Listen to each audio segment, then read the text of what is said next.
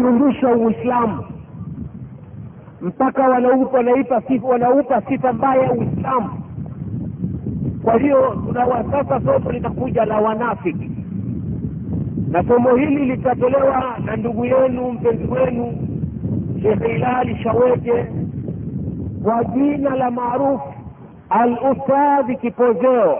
Kwa hiyo anakuja kutupoza. Karibu shekhe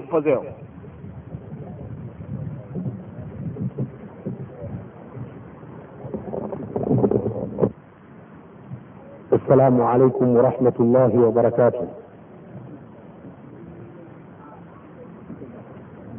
السلام عليكم ورحمة الله وبركاته.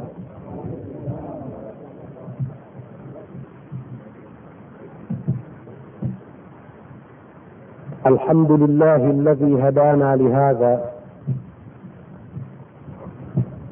ونشهد أن لا إله إلا الله وحده لا شريك له. الغني عما سواه. المفتقر إليه كل ما عداه. ونشهد أن سيدنا ونبينا ومولانا محمدا عبده ورسوله. وحبيبه ومصطفاه. صلى الله وسلم عليه وعلى آله وصحبه ومن نصره ووالاه. أما بعد فإن أصدق الحديث كتاب الله وخير الهدي هدي محمد صلى الله عليه وسلم وشر الأمور محدثاتها وكل محدثة بدعة وكل بدعة ضلالة وكل ضلالة في النار اللهم إنا نعوذ بك من عذاب النار رب اشرح لي صدري ويسر لي أمري واحمل عقدة من لساني يفقه قولي.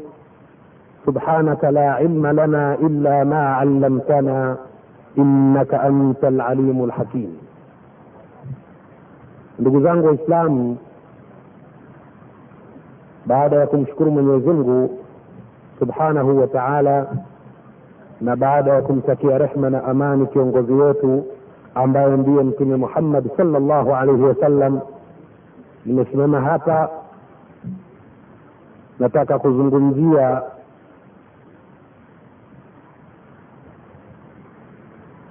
ili tuwajue wanafiki. Wanafiki ni watu wabaya sana. Wanafiki ubaya wao ni mkubwa sana kuliko makafiri na ukitaka kuwajua wanafiki qurani imeweka waziwazi kabisa. Qurani imewataja vile walivyo. Kwa sababu siku zote qurani inapotaja kitu basi inataja vile kilivyo. Kwa kuwa qurani ni maneno ya mwenyezi mungu subhanahu wa taala. Na mwenyezi mungu ndiye aliyeumba kila kitu na ndiye mjuzi juu ya kila kitu kwa hivyo mwenyezi mungu amewataja wanafiki katika sura ya tisa aya ya sitini na saba pale waliposema almunafiquna walmunafiqat baduhum min bad yamuruna bilmunkar wayanhauna ani lmaruf ويقبضون أيديهم نسوا الله فنسيهم إن المنافقين هم الفاسقون mwenyezi mungu anasema almunafiquna walmunafiqat. Wanafiki wa kiume na wanafiki wa kike maanake katika waislamu kuna wanawake na wanaume basi katika hawa wanafiki vile vile wamegawika sehemu mbili. Kuna wanafiki wa kiume na wanafiki wa kike. Almunafiquna walmunafiqat. Wanafiki wa kiume na wanafiki wa kike baduhum min bad wao kwa wao yamuruna bilmunkar wana desturi ya kuamrisha maovu yafanywe wayanhauna ani lmaruf na wanakataza mema yasifanywe. Kitendo hiki cha kukusanyika sisi kama hivi tukawa tunaamrishana mema na kukatazana maovu ni kitendo ambacho amekifanya mtume muhammad salllahu alaihi wasallam lakini wanafiki wao hawapendi watu wakusanyike kama hivi waamrishane mema na kukatazana maovu kwa sababu wao mwenyezi mungu amekushawataja kwamba wana desturi ya kuamrisha mabaya na kukataza mema.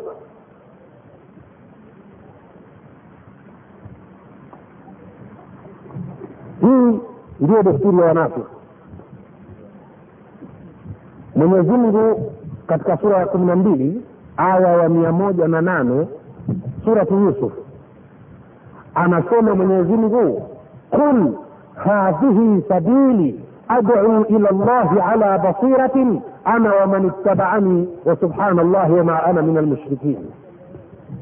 Qul sema ewe muhammadi uwaambie hao hadhihi sabili hii kazi ya dawa ndiyo njia yangu mimi mnayoitumia ad'u ila llah na waita watu waingie kwenye dini ya mwenyezi mungu ala basiratin kwa dalili za waziwazi kwa ujuzi kamili wala sikakubahatisha ana waman ittabaani mimi na wanaonifuata tufanye kazi hii. Wa subhanallah na ameepukana mwenyezimngu na kila upungufu. Wama ana min almushrikin na sikuwa mimi muhammad katika wale washirikina.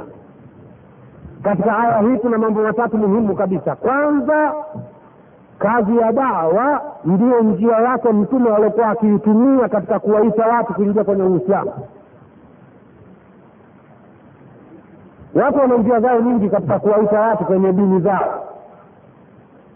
Lakini dini ya mwenyezi mungu njia sahihi aliokuwa akiitumia mtume ni kuwaita watu ala basiratin kwa hoja za waziwazi yaani kwa ujuzi kamili wala kwa kubahatisha bahatisha na kuzuazua la kwa hoja kamili kwa ilmu haswa. Sio watu wengine wanakwenda mashamba humo na mabaloo ya mitumba. Wakifika kule msato yote utaokoka. Hizi si njia. Njia sahihi aliyokuwa akiitumia mtume salllahu alaihi wasallam ni njia ya ilmu tu basi kuonyeshana dalili tu basi. Kwa hiyo wao hiyo ni njia mtoto yesu utaokoka. Akipewa suruali ya mtumba unajua sehemu za shamba shamba watu hawana hawana vizazi na nini. Basi akimpa suruali ya mtumba tu kwa jina la baba na la mwana na la roho mtakatifu amin. Basi anabatizwa keshartati keshatoka katika uislamu. Na hiyo haimdhuru chochote mwenyezi mungu. Hebu angalia katika sura ya tano aya ya hamsini na nne. Mwenyezi mungu anasema ya ayuha ladhina amanu من يرتد عن دينه فسوف يأتي الله بقوم يحبهم ويحبونه أذلة على المؤمنين أعزة على الكافرين يجاهدون في سبيل الله ولا يخافون لومة لائم. من ذنب نسمع يا أيها الذين آمنوا أن يتمام لأمين من يرتد منكم عن دينه أتكوتوك كتنين كم دنياك صحيح يا أسلام. أكا يجيك كتنين زنجين زنجين أسلام. Fasaufa yati llahu biqaumi, basi karibuni Mwenyezi Mungu atawaleta watu wengine kutoka katika dini zingine wataingia katika Uislamu. Yuhibuhum, yeye Mwenyezi Mungu anawapenda watu wale wale waliosilimu, wayuhibunahu, na wao watakuwa wanampenda Mwenyezi Mungu. Azillatin ala lmuminin, tena wanyonge, wanyenyekevu, wapenzi kwa Waislamu wenzao aizzatin ala lkafirin, majasiri wakali kwa makafiri. Yujahiduna fi sabilillah, watakuwa wanapigania dini ya Mwenyezi Mungu. Wala yakhafuna laumata laim, wala hawaogopi lawama za mwenye kulaumu. Wewe ukatae Uislamu, ukatae Uislamu, ukubali hiyo khiari yako kwa Mungu hadhuriki chochote. Mwenyezi Mungu anaweza kuleta watu wengine wasiokuwa Waislamu wakasilimu wakautetea Uislamu kuliko wewe mnafiki unayejifanya umezaliwa Mwislamu. Ndugu zangu Waislamu, tunarudi katika aya ya mia moja na nane katika sura ya kumi na mbili Yusuf. mwenyezimngu anasema njia ya mtume aliokuwa akiitumia katika kuwaita watu kwenye dini ya mwenyezimngu ndo hii njia ya dawa. Tena anasema anamwagiza awaambie watu ana waman ittabaani mimi muhammad nafanya kazi hii na wanaonifuata pia wafanye kazi hii. Kwa hivyo sisi ummati muhammad tunahusika na kazi ya dawa. Kwa mujibu wa aya hiyo na ndio maana mtume akasisitiza kwa kusema balighuu anni walau biaya. Fikisheni kutoka kwangu japokuwa aya moja. Unafiki unakuja kwa sababu mbili. Sababu ya kwanza hofu. Wanamwogopa mtu kuliko mungu. Sababu ya kwanza ya unafiki sababu ya pili inakuja ya unafiki njaa. Unafiki unapatikana kwa sababu mbili. Kwanza kumwogopa mtu kuliko mwenyezi mungu. Pili njaa. Mungu hajasema wewe kwa sababu usioke tena au mwalimu wa dini basi ukae tu hivi hivi usifanye kazi au usifanye biashara au usilime kutafuta riziki. Uongo uongo kabisa ni kabisa. Mwenyezi mungu anataka watu wote wajishughulishe katika kutafuta riziki.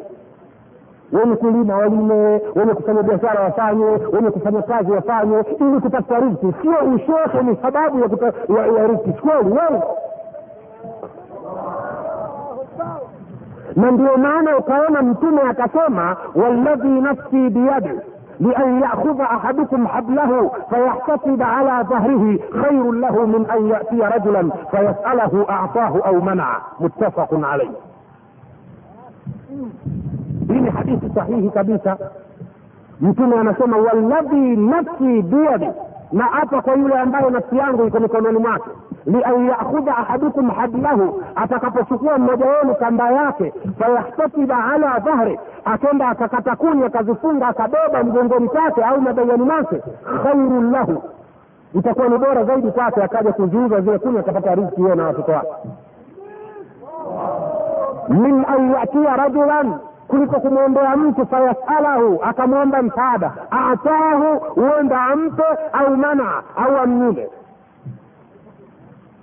akimpa itakuwa kheri akimnyima atachukia na atapata aibu vile vile. Kwa hivyo uislamu unakataza watu wasiwaombaomba. Uislamu ni dini ya maendeleo. Dini lhadhara uislamu ni dini ya maendeleo wala sio dini kama wanavyoidhania watu wengine wasiojua kusoma kwamba uislamu ni dini ya kuwabanabana watu. Si kweli? Uongo kabisa. Kwa maana hiyo awe shekhe awe sijui mwalimu awe sijui nani ustadhi sijui nani? Huyo analazimika kutafuta riziki kwa juhudi yake yote. Sio kukaa tu unaitwa unakwenda kufungua baa kwa maulidi ya mtume. Unakwenda kumtaja mtume mtukufu muhammadi salllahu alaihi wasallam eti unafungua baa. Kwa ajili ya shilingi elfu kumi elfu ishirini tu hiyo inaonyesha mwanzo kabisa wa imani mlango wa imani kabisa wewe unakwenda kufungua baa unakwenda kumtaja mtume kwa ajili watu wapate kuja kulewa watu waje kuzini katika gesi katika baa unakwenda kumsalia mtume pale wote kuiombea dua ile baa iendelee na ile gesi iendelee we mwislamu kweli wewe pombe zinaa hebu sikiliza mtume anavyosema manzana mtu atakayezini au shariba lhamr au akanywa pombe takahu llahu binnahri lhuti yauma alqiyama. Mwenyezimngu atamnyisha kinywaji kinatoka katika mto unaitwa huti siku ya qiama qalu wama binnahri lhuti ya rasul llah watu wakamuuliza mtume kinywaji gani kilichokuwa katika mto wa huti ya rasul llah akasema hiya dam allati takhruju min furuji nisai zanuat kinywaji hiki kinywaji hiki si kingine bali ni damu. Tena damu yenyewe inatoka kwenye tupu za wanawake wazinifu ile harufu yake wafasiri wa hadithi wakina imamu nawawi na wengine wanasema ile harufu yake tu kama ataisikia mtu siku arobaini kazimia hana kauli. Jinsi inavyonuka vibaya damu hiyo. Basi walevi na wazinifu watakuwa wanagugumiza siku ya kiama katika moto wa jahannam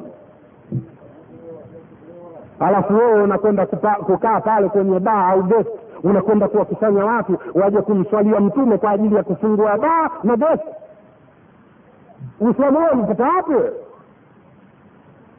uislamu kila kitu kinakwenda kwa dalili kwa ushahidi kamili. Kwa hivyo lengo hasa ndugu zangu waislamu ili tusiwe wanafiki ni kwamba lazima tujishughulishe na biashara na kazi na, na, na kulima na kila lile ambalo litatupatia riziki ya halali. Talabu lhalali wajiban ala kulli muslim. Mtume anasema kutafuta riziki ya halali ni wajib juu ya kila mwislamu nasema watu wengine wamejaalia labda ule ushehe ni kitu ambacho sijui kitu cha aina gani. Sijui tufananishe na nini. Ushehe ndugu zangu islamu sio sio kukaa tu. Jamani hivi ushehe na utume. Kikubwa nini? Semeni kikubwa nini? Ushehe semeni ushehe mende motoni ushehe na utume kikubwa nini? Utume.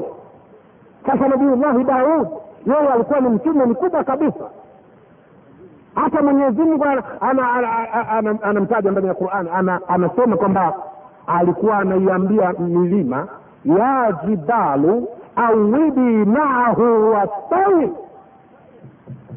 Enyi milima pamoja na ndege awidi maa ombeni pamoja na daudi. Basi daudi akiomba dua mpaka milima inaitikia amin.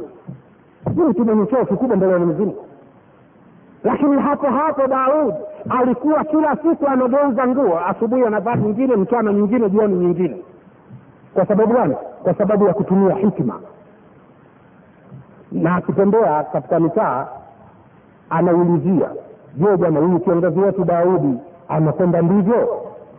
Watu wanamwambia anakwenda ndivyo. Wakati wewe ndiyo daudi. Angalia hikma hiyo. Tazama katika tafasiri za qurani angalia ibnu kathiri alivyosherehesha aya hizo. Au angalia alimamu zamakhshari alimamu atabri angalia katika jalaluddin suyuti huyu suyuti tuliomzoea huku tanzania. Maana mashekhe wa tanzania ukiwatajia suyuti na jamal ndo anaolewa zaidi. Lakini ukiwaambia alimamu shaukani baidhawi azamakhshari atabri unawapeleka mbali sana. Huyu suyuti tuliangalie kaeleza nini kuhusiana na nabiullahi daudi katika sura ya ishirini na moja suratul anbiya daud siku moja katika kutembea akakutana na mzee mmoja kikongwe. Akamwambia wewe mzee mi naomba kukuuliza huyu kiongozi wetu alioletwa na mwenyezi mungu daudi unaona anaongoza ndivyo huyu? Akamwambia anaongoza ndivyo sana maadilifu kabisa. Lakini amjui huyo mzee kama huyo anaomuuliza ndiyo daudi akamwambia ehe ana kosa hata moja. Yule mzee akainama akasema huyu kosa lake moja lipo. Lipi? Kosa lake huyu akikusanya zaka na sadaka basi na yeye anachukua kidogo anatumia ana kazi yule hilo ndo kosa lake tu lakini mengine yote sahihi. Hivyo eh. basi yule bwana akalizingatia lile akaondoka nyumbani kwake. Daud akaamka usiku akasali rakaa mbili sunnatul haja kumwomba mwenyezimngu ampe kibarua au kazi. Ndio mwenyezimngu akasema walakad ataina dauda minna fadla waalamna lahu lhadid tumempa daudi kutoka kwetu fadhila na tukamlainishia chuma. Chuma kila kikikamata tu daudi kinayayuka anatengeneza anachokitaka. Na ndio maana hawa watu wakapewa ujuzi huu wa kutengeneza gesi ya kuwaisha chuma na kila kitu. Hii imetokana na nabiullahi daud وداود وسليمان إذ يحكمان في الحرث إذ نفشت فيه غنم القوم وكنا لحكمهم شاهدين ففهمناها سليمان وكلا آتينا حكما وعلما وسخرنا مع داود الجبال يسبحن والطير وكنا فاعلين وعلمناه سمعة لبوس لكم لتحسنكم من بأسكم فهل أنتم شاكرون؟ خبر جون رزقاب وعلمناه سمعة لبوس لكم. تكنفندوش داود كتنجنوذا ما فازيين يكذوتا lituhsinakum min basikum. Ili mavazi hayo yapate kukukingeni katika vita yale maguo ya kivita ya chuma yale. Daudi ndo alikuwa anatengeneza yale. Halafu anawauzia watu anapata riziki ya chakula. Watu wanajikinga katika vita. Hata ukipiga panga linakuwa lingi. Kazi hiyo mwenyezi mungu kampa daudi. Baada ya kuwa kushasali rakaa mbili. Sasa wewe una kazi yoyote bana maadamu wewe shee basi shee tu. Eh, basi utakuwa unafungua baa kwa maulidi ya mtume. Ndo shee tu shee shee tu. Basi au ngoje mtu afe ndo anakwenda kukosha. Maiti pale unamlazimisha mtu atoe elfu ishirini. Hatari kubwa sana hawa watu hawa. Wamekaa nadhani uislamu mchezo mchezo tu basi. Hata ukikasirika wote walifanya nini wewe ukisema niroge mimi kama mungu atake utanikuta tu siku zote. Ukisema uje kwa hii tena ndo uwezi kabisa.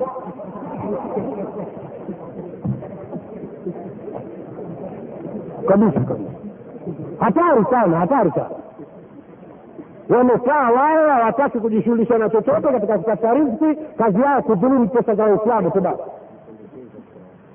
Na kujipendekeza tu kama tajiri man tawadaa lighniyin liajli ghinahu fakad dhahaba thulutha dinihi mwenyezi mungu katika hadithi lkudsi anasema mtu atakayejinyenyekeza kwa tajiri kwa ajili ya utajiri wake basi robo tatu ya dini yake inapotea. Kama dini yako kilo moja basi meshikile marobo, hakuna bado robo kilo. Haifai kuwanyenyekea matajiri. Haya matajiri ni watu tu kama sisi. Nini na wakikosea watakwenda motoni vile kwa maana hiyo ndo utawakuta mashekhe wengine wanakwenda kuwakogesha wanawake wa watu arobaini. Mwanamke akishajifungua imefikia siku arobaini anakwenda ile shekhe kumkogesha ngama watu bala hawa. Na hawa watu wenye wake zao hawana hivu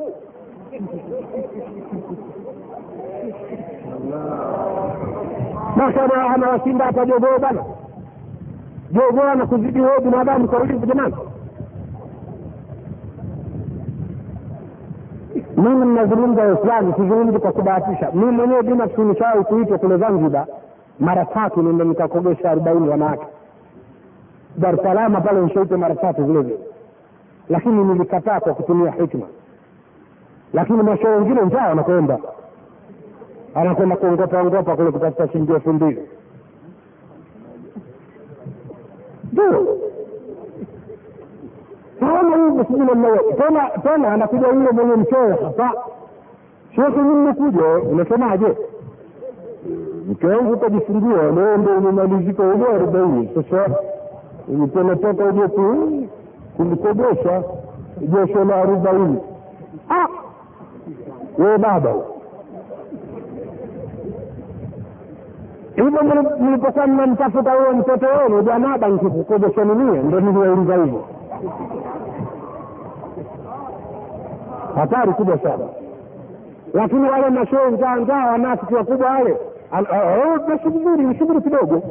Basi anakwenda kule anamweka mke wa mtu kadhaa kanga moja tu kwenye kigoba na wengine kama mnajua wamejaaliwa kakaa pale juu ya kigoda subhanallah. Kakaa pale juu ya kigoda yeye ndo anateka maji anamnunulia ule mke wa mtu. Maji yale yamerowesha ile nguo imegandamana na nguo na, na mungi hatari sasa imempata shekhe huyu. Basi matokeo yake shee ndo linanuia kukoga. Na waitu taharata mina nisa. Nanuia kuondoa nifasi. Sasa na wewe shee umejifungua manake alokoga akunuia na ayonuia kukoga. Si ni mambo ambayo ndugu zangu waislam tuyaangalie vizuri kabisa. Haya mambo tuyaangalie kwa vizuri kabisa. Islamu unafiki hautomalizika ila kwa ajili ya kujishughulisha na kutafuta riziki. La kwanza. Halafu kuondoa hofu kutomwogopa yoyote asiyekuwa mwenyezimngu subhanahu wataala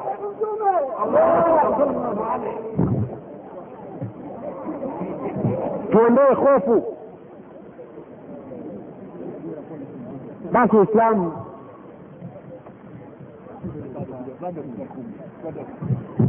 sasa uislamu nasema hivi. Uislamu nini? Uislamu nataka niuzungumze uislamu kwa dakika zilizo- zilizobaki. Unafiki tumeuelewa kwa kadiri tulivyosema tulivyosikia. Lakini sasa mnaueleza uislamu kimuktasar uislamu ndugu zangu waislamu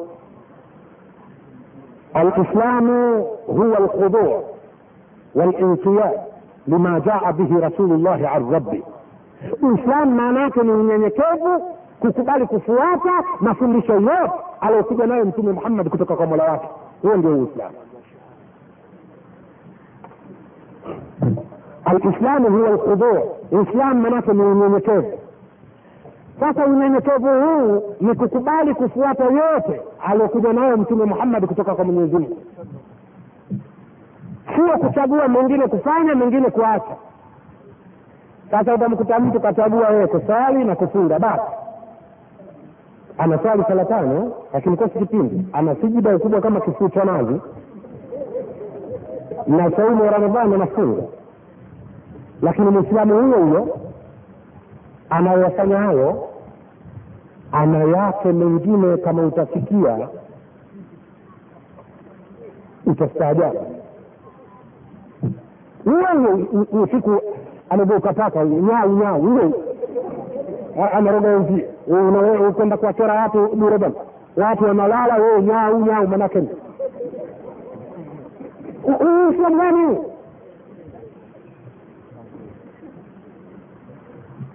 huu si uislamu. Uislamu ni unyenyekevu kukubali kufuata amri zote za mwenyezi mungu na mtume wake muhammad salllahu alaihi wasallam na kuacha makatazo yao yote ndio uislamu. Huo kulikuwa na mtu mmoja zama za mtume. Huyu ni mkewe e, ni, ni, ni mtoto wa shangazi yake mtume. Anaitwa zainabu binti jahsh huyu ni zainabu binti jahsh alikuwa na kaka yake anaitwa abdallah bin jahsh hawa ni watoto wa shangazi yake mtume salllahu alaihi waalihi wasallam sasa yuko bwana mmoja anaitwa zaid bnu haritha huyu ni mtoto wa kupanga wa mtume muhammad salllahu alaihi wasallam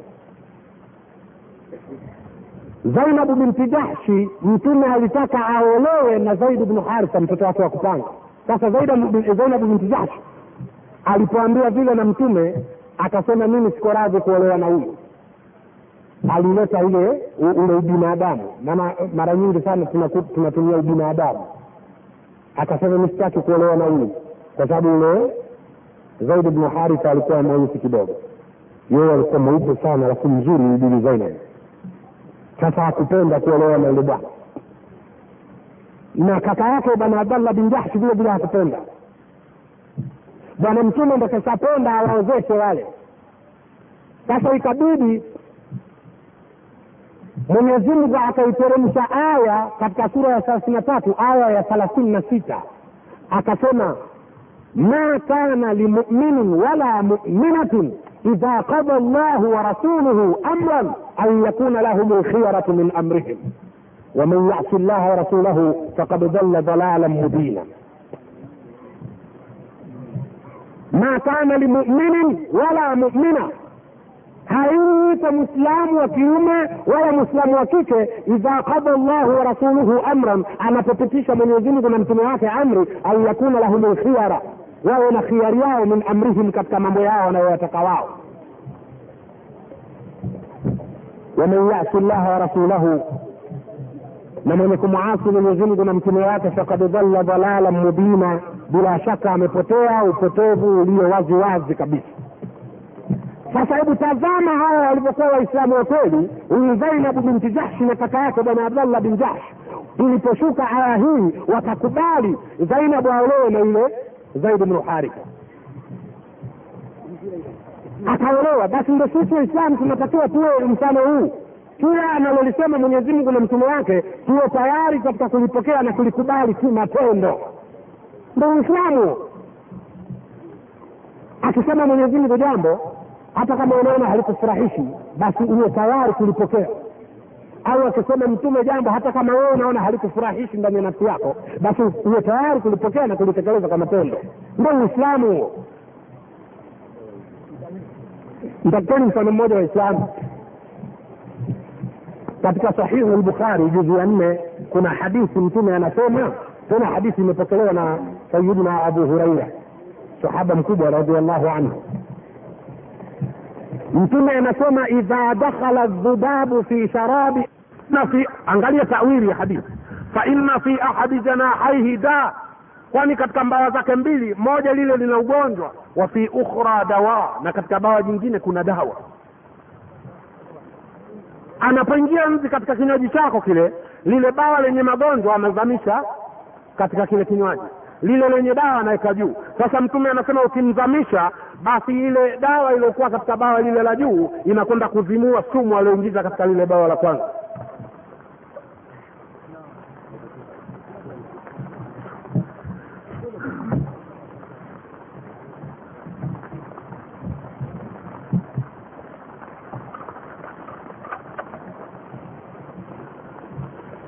kile kinywaji chako. Wewe bawa lenye sumu ndo anatanguliza mle. Lenye dawa anaweka juu. Sasa wewe ukimzamisha lile bawa lenye dawa linaua sumu ile aloingiza mle. Kauli ya mtume muhammad salllahu alaihi waalihi wasallam sasa wazungu walipoisoma hadithi hii wakasema huyu muhammadi ni mzushi. Na yeye si mjumbe wa mwenyezi mungu anataka watu wapate maradhi tu. Wewe nchi kaingia mleo umzamishe tunataka kuumwa tumbo kwa hivyo huyu ni mwongo. Sasa tufanye nini? Hakuna la kufanya. Tusiifuate hii hadithi. Wakazipinga hadithi zote zilizoandikwa katika asaha lkutubi za bukhari na muslim. Maadamu wameona an abi hurairata radiallahu anhu qal basi wanapinga zote. Kwa sababu wote wanasema si kweli maneno yale.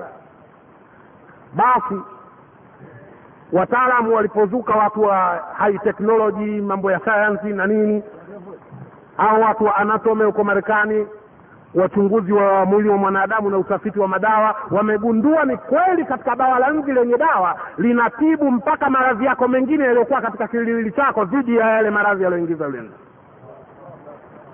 sasa wazungu wamekubaliana sasa hivi tena watu specialist wale expert kabisa wanaotegemewa wanasema akiingia nzi katika kinywaji chako basi tunu hiyo. Zawadi mungu kakuzawadia. Sasa ukishamzamisha kama alivyosema muhammadi ukishamtoa usimtupe kwanza umfyonze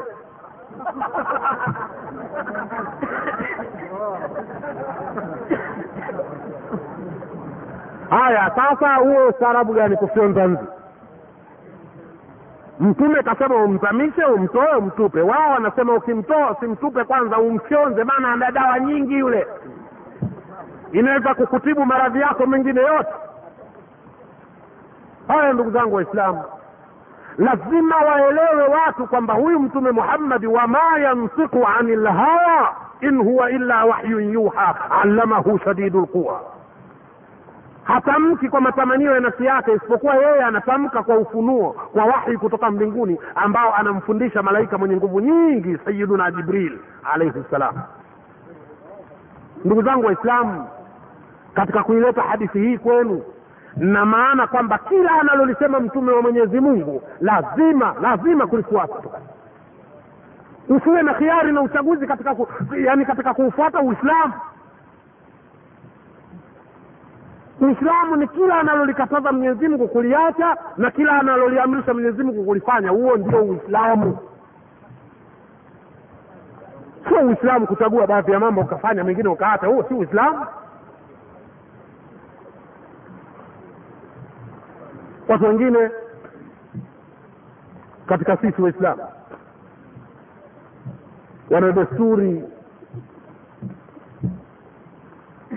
ya kuigiza na hasa wana tabia ya kuwaiga wazungu. Maake wale wazungu wao ndo wanawaona wastaarabu katika ulimwengu. Katika itikadi zao ndani ya nafsi zao wanaamini kwamba wazungu ndio wastaarabu kuliko watu wote duniani watu wengine. Tena ni uislamu. Hawaelewi kwamba ustaarabu umeletwa na uislamu. Mzungu tokea lini akawa mstaarabu mzungu anaweza kutengeneza choo chake kwa thamani ya milioni tano sita choo tukimetengenezwa vizuri kwa thamani ya milioni tano. Ukienda kujisaidia wewe kule chooni kwake unaweza kutamani hata kulala kule kule maanake hakuna harufu mbaya wala nini. Lakini yeye mwenyewe akishajisaidia haja kubwa anachukua makaratasi anapangusa anatembea na haja kubwa eh, e, ndani ya suruali yake. Ustaarabu wapi choo kinasafishwa wewe mwenyewe ujisafishi kwa maji. Ustaarabu uko wapi? Ustaarabu kauleta mtume muhammad sallallahu alaihi wasallam. Waanzalna min assamai maan tahura. Mwenyezi mungu anasema tumeteremsha kutoka mawinguni maji yenye kusafisha watu kutoharisha watu. Maji safi kabisa. Maji kazi yake ni, ni, ni nyingi. Kazi zake maji ni nyingi sana na ndio maana yakapata sifa kubwa katika sura ya ishirini na moja aya ya thalathini.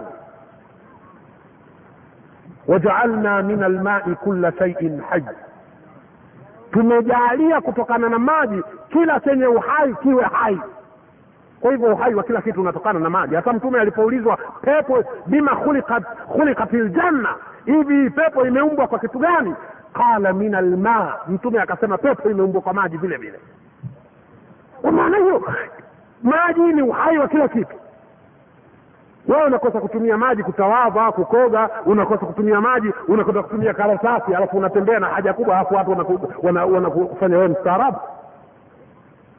Si mstaarabu chochote.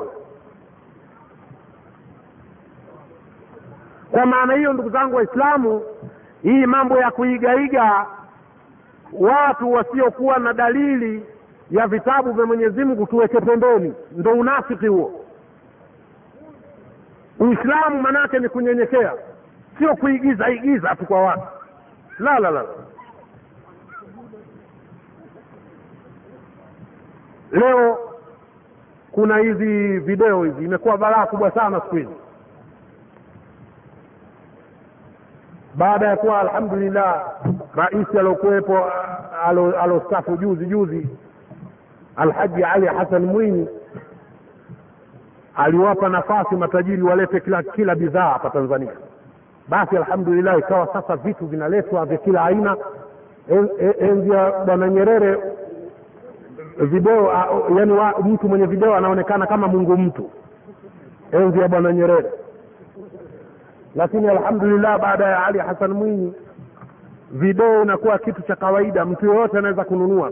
Sasa imekuwa balaa sasa zinaonyeshwa kanda zile za X. Matusi matupu watoto wadogo umri wa miaka kumi kuendelea wa, wanaangalia. Wanaangalia matendo machafu yanayofanywa na hao wanaoitwa wastaarabu wa ulaya. Leo tendo la kulawiti limekuwa ni tendo la kawaida tendo la kulawiti limekuwa ni tendo la kawaida. Katika video mle wanaonyesha watu wanaume kwa wanaume wanavyolawitiana sasa wale watoto wanaotazama wanachukua tawil wanachukua mafundisho halafu na wao wanalawiti vile vile. Kule dar es salaam kariakoo eneo la kariakoo wewe ukipita pale bwana wanawake wanahadithia tena hawana hata huzuni wala haya. Mwanamke judo ukisikia judo kulawiti haya angalia balaa hili ndugu zangu waislamu. Wewe ukisikia mwanamke judo babu basi judo kulawiti yaani ndo mwanamke anayelawitiwa basi ndo huyo mstaarabu tendo la kulawiti ni tendo baya. Zama za nabiullahi lut ala nabiyina wa alaihi salatu wassalam.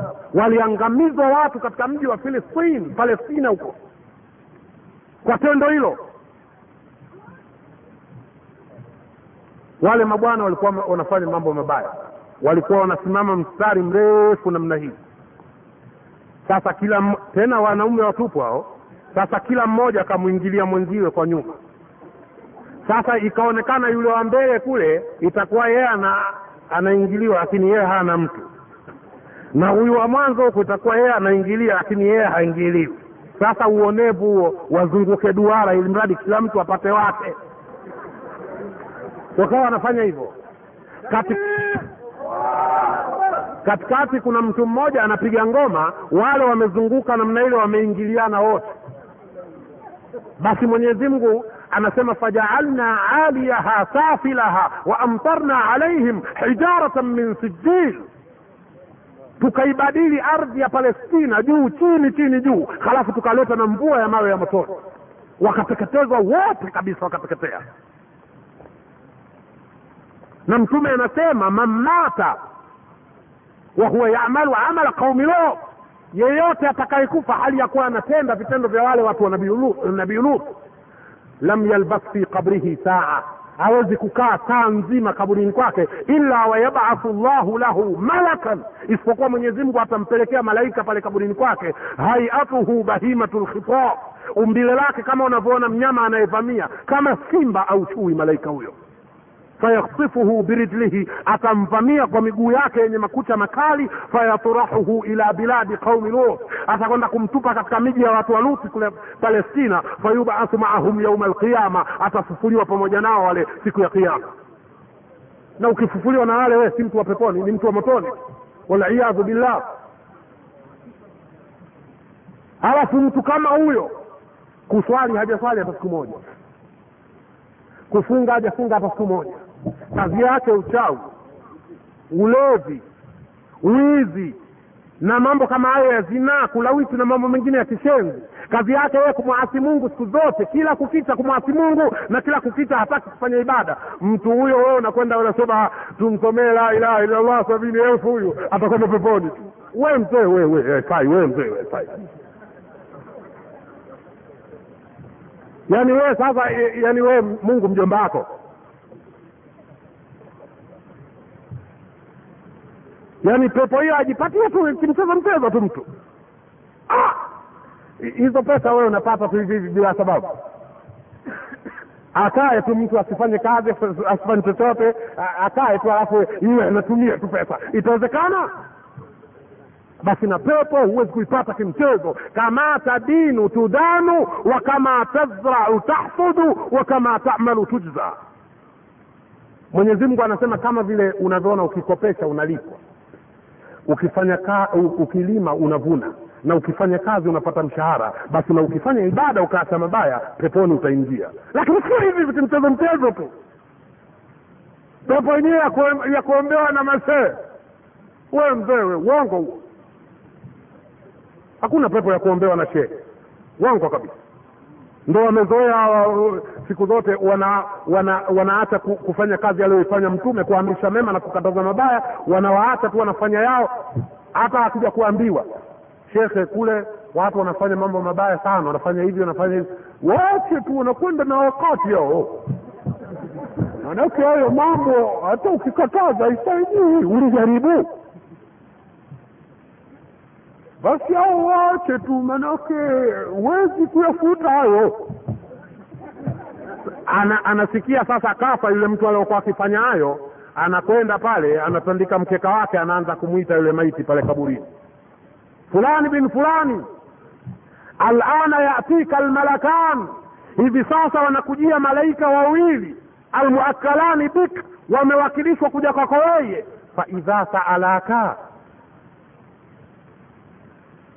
kwanza anasema yani anamwondoa wasiwasi.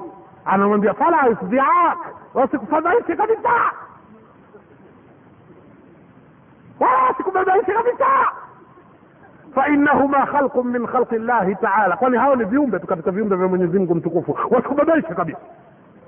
Faidha saalaka watakapokuuliza man rabbuka nani mola wako? Fakul waambie hivi allahu rabbi mwenyezi mungu ndiye mola wangu mia ah, we mzee we hivyo mgambo tu kama kaja kukukamata wewe mgambo tu haja ndogo inakutoka itakuwa malaika wa mungu. Sisemi askari hasa mgambo tu awa mgambo tu. Wewe ushafanya mambo mabaya sasa wametumwa mgambo kuja kukamata mgambo sio askari. Mgambo tu awa wa kawaida mgambo. Maanake mii mwenyewe vile vile mgambo vile na mtu yoyote anayetaka nitamfundisha. Karate judo kila kitu maake ule uislamu wa, wa, wa, kufunga mikono nyuma salamu alaikum umepitwa na wakati ule. Hivyo hivyo. Maake unapita sehemu unawekwa namba saba ile kabali alafu unasema aya niye ni nyang'anyeni pesa zangu. Mungu atanihukumia. Mtakwenda motoni nyinyi. Watakunyang'anya watakuwa na motoni utakwenda mwenyewe wewe wewe ukakwa wewe kakwambia nani kwanza usijitetee? Wewe ukae hivi hivi wewe hujui kama kuna addifau ani nafsi kuna jambo katika uislamu linaitwa kujitetea. Sio kakujia jambazi nyumbani kwako basi aya chukua misi ni dhuru lakini mungu atanihukumia. Unawaachia tu wachukue mzee. Watachukua na wewe watakuwa na motani utakwenda lazima ujitetee lazima kabisa. Sasa ule uislamu ule aufai ule. Sasa ndo anamwagiza pale kaburini. Huyo malaika mwenyewe anayeitwa munkar yale macho yake akifumba na kufumbua ile kupepesa macho kama unavyoona umweso ule umeme wa radi. Naam kalbarq kama umeme ule wa radi alkhafif alafu akizungumza ile sauti yake kama unavyoona sauti ya radi. Hivyo wewe kama huyo utamfanya nini? Hivyo utamjibu wewe kwa kuagizwa na shee wako kweli jamani? Sio mchezo. Haya mambo sio mchezo ndugu zangu waislamu. Lazima tuelewe haya mambo haya. Wasikufunikeni waongo. Na mtu kama anao ushahidi meza ile pale meza ile hatukuiweka kwa ajili ya wakristo tu peke yao la na wewe mwislamu unajifanya unazuazua una mambo katika dini mtu kama anao ushahidi kwamba mtume alikuwa anawaagiza maiti alana yatika almalakani hivi sasa wanakujia malaika wawili akae meza ile pale. Atuambie huyo hadithi au huyo aya. Hatari kubwa sana sina maana kumwombea dua ya kauli thabiti yule marehemu wa kiislamu ni marufuku. La mwelewe vizuri maanaa watu wengine wagumu wa kuelewa maiti wa kiislamu yule ambaye alikuwa akifanya matendo ya kiislamu kwenda kumwombea dua mungu ampe kauli thabiti hilo jambo lipo katika uislamu. Hata mtume alipokuwa anazika alikuwa anawaambia waislamu kwamba isalu lahu tathbita fa innahu lana yusal. Mwombeeni kauli thabiti kwani mwenzenu keshakuwa anaulizwa hivi. Lakini sharti awe mwislamu wa matendo sio mwislamu wa kufungua baa kwa maulidi ya mtume. Uislamu wa matendo anayekusudiwa uislamu anamwagiza pale halafu anaondoka. Itamsaidia nini? Yule maiti itamsaidia nini? Yeye mwenyewe akujihusisha. Wewe ukimwambia habari za mungu mungu mungu nini bwana? Ukimwambia habari za mtume wewe umerudi lini huko kwa mungu bwana? Hataki lolote la kheri wewe uende ukamwagiza kule itasaidia? Ah semeni jamani itasaidia. Kwa sababu hata hii qurani limeletwa liqaumi yatafakarun kwa watu wenye kufikiri bwana sio mijitu tu inayokaa tu bila kufikiri.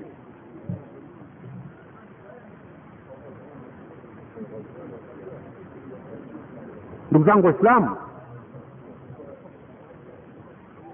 mimi nakuhusieni na ninaihusia nafsi yangu tujitahidi sana kuufuata uislamu vile inavyotakiwa na tuache unafiki na ushirikina na uasi pamoja na ma, mambo yote mabaya yaliyotukataza mwenyezimungu na mtume wake muhammad salllahu alaihi wasallam. Hapo ndipo tutakapopata radhi za mwenyezimungu na tutaingia katika pepo ya mwenyezimungu siku ya kiama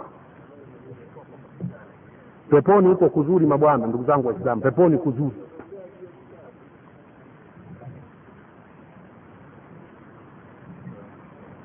peponi kuzuri kumetayarishwa na mwenyezi mungu. Make watu wengine wanababaika na hawa wanawake wa hapa duniani. Huko ndo kuna wanawake kiboko. Mungu anatujua sisi kama tunapenda sana hawa wanawake. Ndo maana akatayarisha watoto si wa kawaida. Wewe kwanza unajua kwa nini wameitwa hurin nain kwa nini wameitwa hurin nain wameitwa hurun ain kwa sababu yale macho yao ni makubwa kama vikombe. Akikutizama tu kama anakuita kwa taarifa yako. Sasa wewe mwanamke mwenye macho makubwa kama kikombe hapa duniani ulimwona wapi? Hatari hao. Hao ndo wanawake bwana. Tena mungu anawasifu anasema azwajun mutahara wanawake waliotakaswa na kila ubaya kila uchafu. Ha- hawana uchafu wa aina yoyote. Maanake hao wanawake wa peponi hawaendi haja kubwa hawaendi haja ndogo hawana hedhi wala nifasi sio wanawake wa hapa duniani uh, mimi leo niko katika siku zangu siku za mungu wewe unasema zako wewe.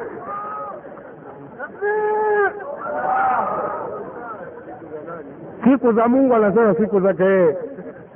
Na mimi niko katika siku zangu kwa maana hiyo yuko katika hedhi. Lakini wanawake wa peponi hawana hedhi. Kwa sababu peponi hamna kuzaa. Sasa ile hedhi imewekwa kwa hikma maalumu ya kizazi. Peponi hamna kizazi. Uzae wewe kwanza una shida gani? Hii kuzaa si shida tu hii. Unataka uongeze jamii sijui ni upate misaada misaada eh, sijui nini. Si ndo shida shida hii ya maisha ndo tunataka kuzaa sisi lakini peponi wewe kila kitu unacho una shida gani kwanza? Basi tujitahidi hasa hao mahurulaini jamani. Mi mwenzenu. Mwenyezi atujalie tupate hao mahurulaini sio amin tu alafu usiku unakwanga hapana. Amin iambatane na jitihadi. Tujitahidi. Sasa waislamu mtume muhammad salllahu alaihi wasallam kwa kumalizia anasema kullu bni adama khatau kila mwanadamu ni mkoseaji. Wa khairu lkhataina tawabun lakini wabora katika wale wenye kukosea ni wale wenye kutubia.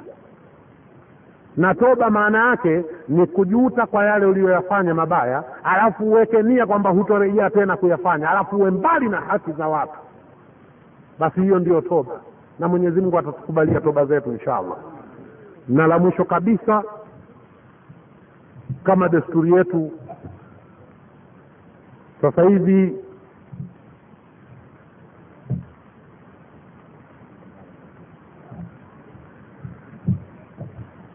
e, kama desturi yetu kwamba uislamu hauendi bila pesa.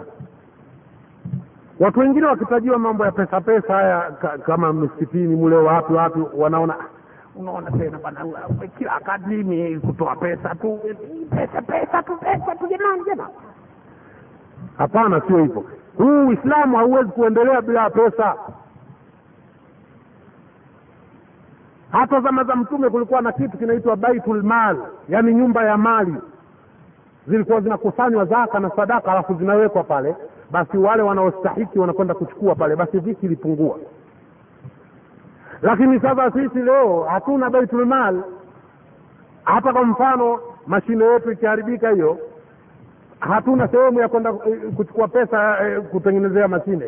Mpaka tu watake waislamu jamani waislamu tuchangieni shilingi kumi kumi sijui tu- tukatengenezee mashine. Jenereta hilo limeharibika karibu karibu mwaka. Haku- hakuna pesa ba- eh, hakuna mpaka tuwaambie waislamu jamani waislamu mi- shilingi mia mia sijui mia mbili. Watu wana- wanachangachanga alhamdulillah lakini tunapata zile pesa tunatengeneza jenereta sijui mashine sijui nini alafu ndo tunaendesha mihadhara ya dini ya uislamu. Kwa hivyo sasa hivi imefikia wakati wa kutoa sadaka zetu halafu tutaendelea na muhadhara. Kwa hivyo pale kutatandikwa kitambaa pale alafu nitamwita mzee mmoja hapa atakuwa anamswalia mtume na sisi tunamfuatisha alafu tuchange kwanza alafu tuendelee na mihadhara insha allah Kwa hiyo ni vizuri kuwajua wale viongozi na Waislamu, mkiwa na matatizo yoyote kuhusiana na kanda, mtu yoyote akikamata kanda, nendeni pale kwenye tawi, watatupigia simu, tutakuja sisi hapa kushughulikia kanda. Ni makosa makubwa askari yoyote kukamata kanda ya dini. Narudia tena, ni makosa makubwa kwa askari kukamata kanda zetu, ni makosa, na akikamata kanda tutampeleka mahakamani mtu yeyote yule atakayekamata kanda tunampeleka mahakamani. Hizi kanda ni kwa ajili ya dini. Kwa hiyo Waislamu wanaruhusiwa kusikiliza masuala ya dini yao, kwa hiyo kanda ruksa zipigwe kwenye mabasi ma, ma nyumba zipigwe kila sehemu kanda ruksa.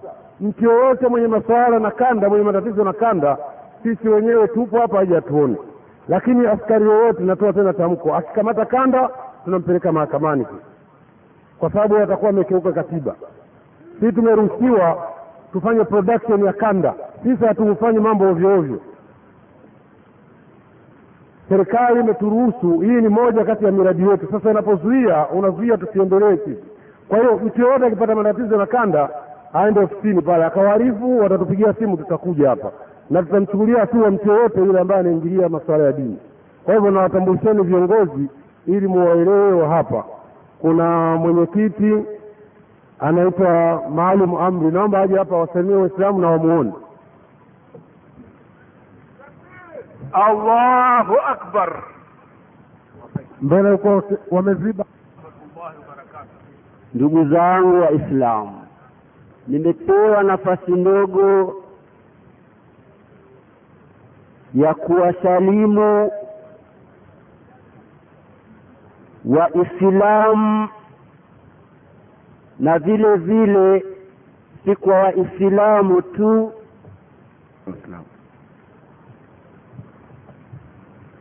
Kwata ni sawasawa na chombo kingine chochote. Isipokuwa watu wengine wanasema bakwata ni ya waislamu tanzania. Bakwata sio chombo cha waislamu tanzania. Ni chombo cha serikali sio cha waislamu. Nani anazungumza maneno hayo? Kile kipapayo kwa ajili ya kulinda masilahi ya watu sio cha waislamu. Ingekuwa ni chombo cha waislamu kisingekubali waislamu wakadhalilishwa. Sasa tumeanzisha kundi hili ili kutetea waislamu ilinde masilahi ya waislamu. Kwa hiyo viongozi wenu mnaowaona wamo katika kujitahidi kutetea uislamu. Ndio maana mnaona leo hata shehe yule ana gari na bendera. Mbona tuoni padiri akitembea na gari na bendera huko? Kapewa gari ya serikali. Sasa shehe kwa nini apewe gari ya serikali? Yaani makosa. Lakini waislamu lazima mwangalie dini yenu kama alivyosema shekhe sasa hivi hapa. Kwa hivyo tunakutambulisheni tena wajumbe. Kuna mjumbe mwingine anaitwa ratif ismail.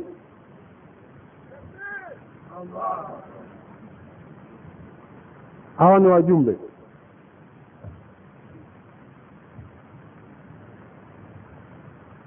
Assalamu alaikum warahmatullahi wabarakatuh.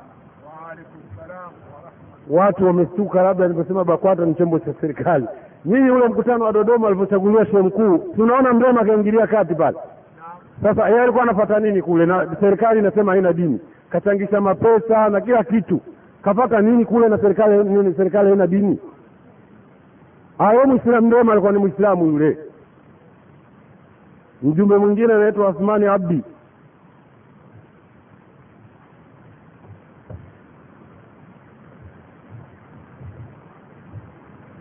Assalamu alaikum warahmatullahi taala wabarakatuh. Amani ya Bwana iwe. Iwe nanyi amin. Mwingine anaitwa Rajabu Hassan. Rajabu Hassan. Hao ni wajumbe. Assalamu alaikum warahmatullahi taala wabarakatuh. Kwa wale ambao sio Waislamu, tunategemea watakuwa Waislamu, amani iwe juu yenu na mwingine ni safe side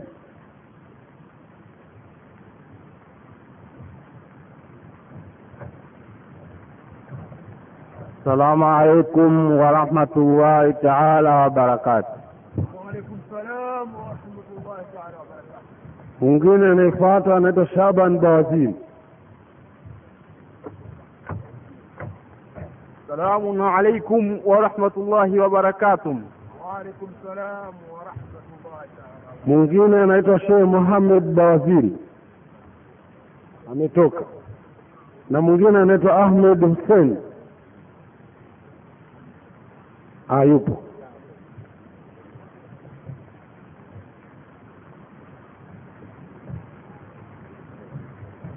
Assalamu alaikum warahmatullahi wabarakatuh wengine haleluya. Amin kwa hivyo hao ndio viongozi na hapa kunatakiwa awe na shehe mkuu wa wilaya. Kwa hiyo viongozi waliokuwepo hapa watajitahidi kumtafuta alhamdulillahi rabilalamin kwa sababu ni mambo ya dini. Inshallah atapatikana tu. Mtu sio shehe tu kwa sababu ana kilemba kikubwa hapana. Awe na moyo wa kuutetea uislamu. Sio shehe kuja kupewa shilingi elfu kumi unakwenda kukandamiza uislamu shehe kama huyu hatumtaki almalidi sisi tunamtaka shehe ambaye anatutia uislamu. Uislamu ukidhalilishwa yeye anasimama mbele. Vita vita. Popote anakwenda wewe. Jela jela. Sisi tumekaa jela vile. Mrema ule katutia jela. Tumekaa jela bila sababu. Katuambia tunataka kupindua nchi. Mtu mbaya sana mtu yule. Sasa hivi hana cheo chochote. Bora ya mimi hapa sasa hivi na cheo. Mimi naweza kuita waislamu wakaja chungu mzima akamsikiliza yule atamwita nani sasa hivi ndio kazi ya mwenyezi mungu ile kumdhalilisha mtu mbaya. Ndivyo anavyofanya mungu. Alikuwa anatumia na magari saba ama nane akija hapa watu hawalali hapa maaskari hawalali kwa sababu kaja waziri wa mambo ya ndani. Sasa hivi akija hapa anaonekana kama kaja huku tu. Hajulikani kabisa. Ndio uwezo wa mwenyezi mungu anavyofanya vile. Sasa hawa wanaechezea dini ya mwenyezi mungu waangalie sana. Pamoja wanakuwa wanataka pesa lakini waangalie na mungu. Kwa hivyo ndugu zangu waislamu sasa muda uliobaki ni muda wa maswali moja kwa moja. Kwa hivyo kwa kuwa kipindi cha swala kimekaribia ni vizuri zaidi tuswali kabisa alafu tukianza ngo ya mwisho tunaendelea moja kwa moja sisi mpaka usiku. Maswali yapo yanaruhusiwa kwa madhehebu zote. Kwa hiyo mtu mwenye maswali yake na alhamdulillah tumepokea maswali ya kina mama hapa yatajibiwa na wale ndugu zangu waislamu na wale ambao si waislamu maswali yao wakaulizie pale kwenye ile meza. Bila fujo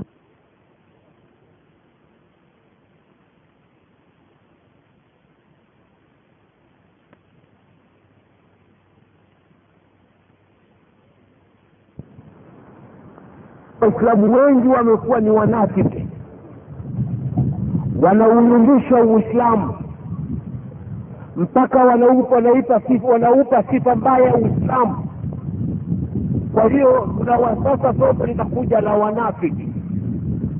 Na somo hili litatolewa na ndugu yenu mpenzi wenu shekhe hilali shaweke kwa jina la maarufu al ustadhi kipozeo kwa hiyo anakuja kutupoza. Karibu shekhe kipozeo